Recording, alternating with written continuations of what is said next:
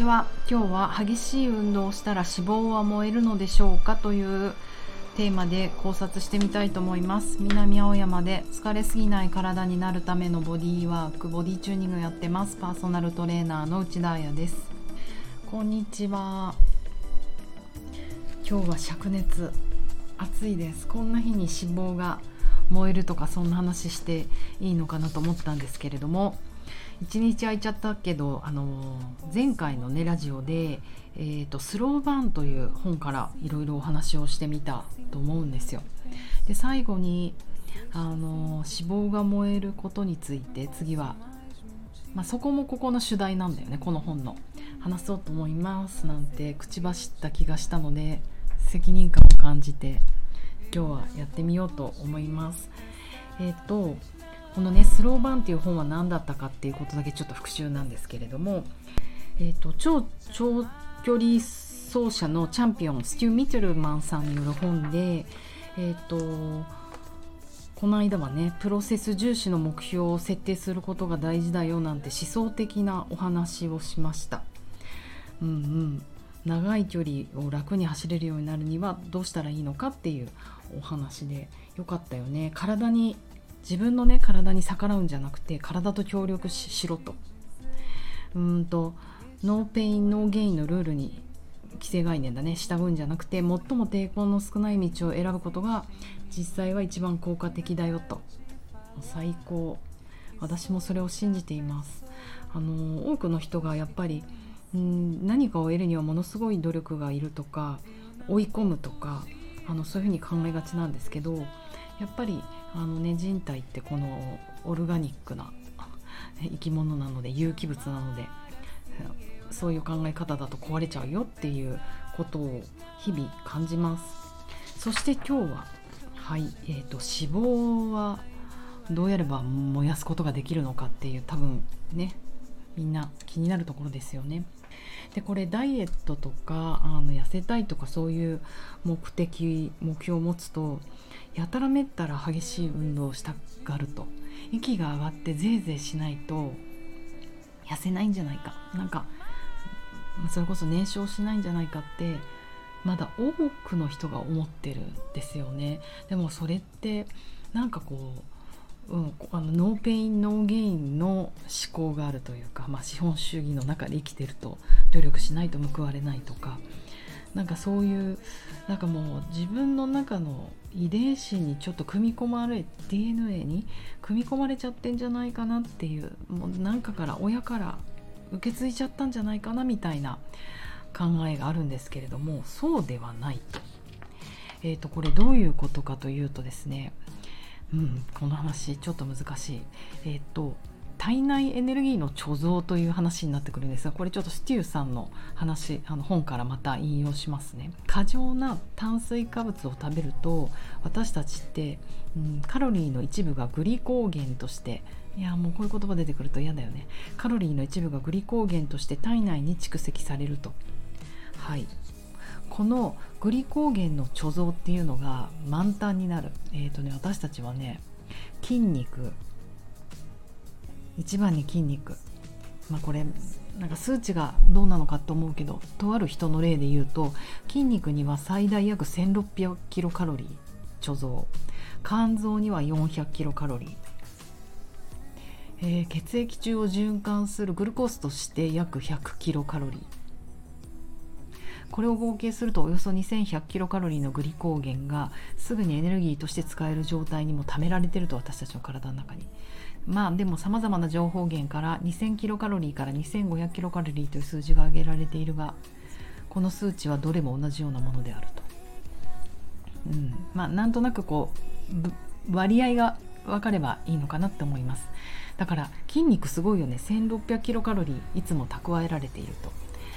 そしてこのグリコーゲンの貯蔵が満タンになると,、えーと、炭水化物脂肪タンパク質からの余分なカロリーを体脂肪として備えると。でこの脂肪のほとんどは皮下脂肪そして内臓脂肪になると、うんうん、ここまで大丈夫でしょうか。そうなんですよ。だから私たちは糖糖を過剰なね炭水化物を食べると糖っていうか炭水化物はねあのそこで体の中にあの余分なものが余分な分は体脂肪と皮下脂肪になってしまうと。うん、そして、えーと、私たちの体はエアロビックのエアロビック。エアロビック？有機代謝か。有機代謝とあ違う違う。有酸素代謝と無酸素代謝の両方を通じてエネルギーを利用していると。でこの有酸素要は呼吸をしっかりしながらあの有酸素運動ですね。その時に代謝できるものは炭水化物とタンパク質脂肪を燃料源として使うことができる。無酸素の方要はうんってこう息止めてやってしまうのはえっ、とグルコースかあとグリだからグリコーゲンしか使うことができないと。つまり脂肪を燃焼させたいのであればトレーニング中は有酸素代謝の状態を保つようにした方がいいと。はい答え出ました。要は私たちは有酸素運動の時に、えーと、脂肪を燃焼できる。無酸素運動の時には、えーと、脂肪じゃなくて糖代謝が起こっちゃうってことなんですね。うん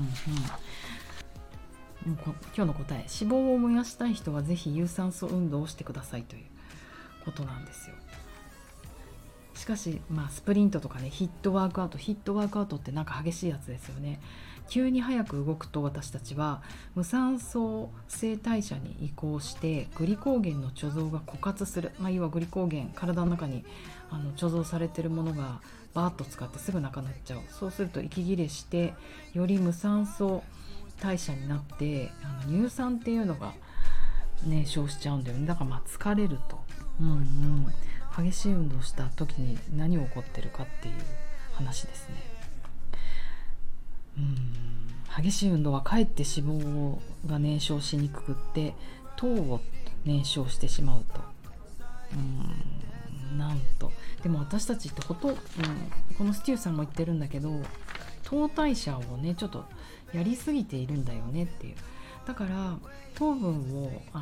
のいつも取りすぎていることで体の中がいつも糖分燃焼状態から抜け出せなくって悪循環に陥っちゃうという話なんですよ。でも分かります。レッスンの前とか運動する前ダンスの前とかうんなんかエナジードリンクはさすがに大人だから飲まないけど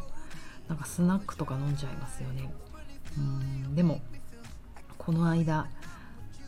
熱中症になっちゃいけないなってふと急に思い立ちいや私ちょっとダンス終わった後相当な脱水症状になってるんじゃないかなと思ってあのあれ飲んだんですよ。えー、どうしよう。商品名は言っちゃいけないから焦ってググっちゃった。そうスポーツドリンクって言えばいいのか。なんか典型的なうんなんか初恋の恋人たちがなんか夏の空の下海を海海を海の中海の前でかけて飲むようなドリンク。なんか違うな部活かな。そうそのスポーツドリンクっていうのを何十年かぶりに飲んでを取ってみたらすんごい疲れたんですよね終わった後に。甘すぎたなって思った。やっぱり通って疲れるなってひしひしと感じたので難しいねそこなんかでもすごくこの話で一個気になるところはやっぱり、えーと、無酸素呼吸無酸素代謝の時って要は息してないってことじゃないですかそれって何が起きてるかっていうとやっぱりあの神経系の話で言うと神経系ラブなので自律神経の話で言うと戦うか逃げるかファイトアフライト状態になっているってことなんですよね。うん、そりゃそうだよね。やっぱり私たちは生物学的に fight or flight 状態になったら息なんてしてるわけなくって。でその fight or flight 状態の時に、えーと、やっぱり限られたグリコーゲンの貯蔵で素早くエネルギーとをしてあの使うように私たちの体ができているっていうのがもう本当よくできてるなと思って。本当戦うか逃げるか状態の時に大変これから戦うか逃げるからおにぎり食べなきゃなんてやらなくてもそもそも私たちの体には貯蔵できるっていうことにちょっと感動しちゃったんですけれどもそれプラスやっぱりどんなパフォーマンスもこのファイトアフライト状態に入らないでリラックスでできるっていうのがやっぱそこに持ってかないといけないなと思いましたそれがトレーニングだと思うんですよ。うん、やっぱり精神的な問題だけじゃなくて体力的に余裕がないと心拍も跳ね上がっちゃうし体温も上がっちゃうし汗もかきまくっちゃうしあの体の方から戦うかにいけるか状態作り出しちゃうんですよね。だからやっぱりいかなるパフォーマンスもリラックスしてしかも呼吸だよ。とにかく呼吸。呼吸をしないとあの残念ながら脂肪は燃焼できません、うん、ただあのまあ今の考えとして今日は脂肪燃焼っていう意味でお話をしました。その痩せっていう話になるとやっぱり基礎代謝が高い体の方が痩せやすいってことになるんですよね。で基礎代謝を上げるためにはやっぱり筋肉量が高い方が基礎代謝が高いと。だからまああの無酸素運動もまあ大事だよねっていう。結局昨日の話じゃないけどゴールが大事か。プロセスが大事か。うん。両方じゃね？っていうのと一緒で有酸素運動も無酸素運動も痩せたいとか体力つけたいんだったら両方必要だよねっていう。まあ、これは私の考えですけど。あの両方大事な気がします。なので、えーと、今日は脂肪燃焼ということでお話ししてみました。激しい運動は脂肪という面では、えーと、燃焼がしにくくなる。糖代謝ばっかり起こってしまうのではい。皆さんゆっくりとしたムーブメントで落ち着いて神経系をファイトアフライトにしないと交感神経優位にしないで程よく交感神経優位だよね。リラックス感もありつつ交感神経優位にいた方が脂肪が燃焼しやすくなります、うん、だからあの運動の強度がたとえ上がってもダンスが難しくなっても音が速くなってもファイトアフライトに入らないであの程よい、ま、マイルドの交感神経優位要は人とお話しながら人に笑いながらあの話しかけられたらうわーってならないでこう余裕で踊ったり戦ったりできる状態だったら全然脂肪は燃焼すると思います。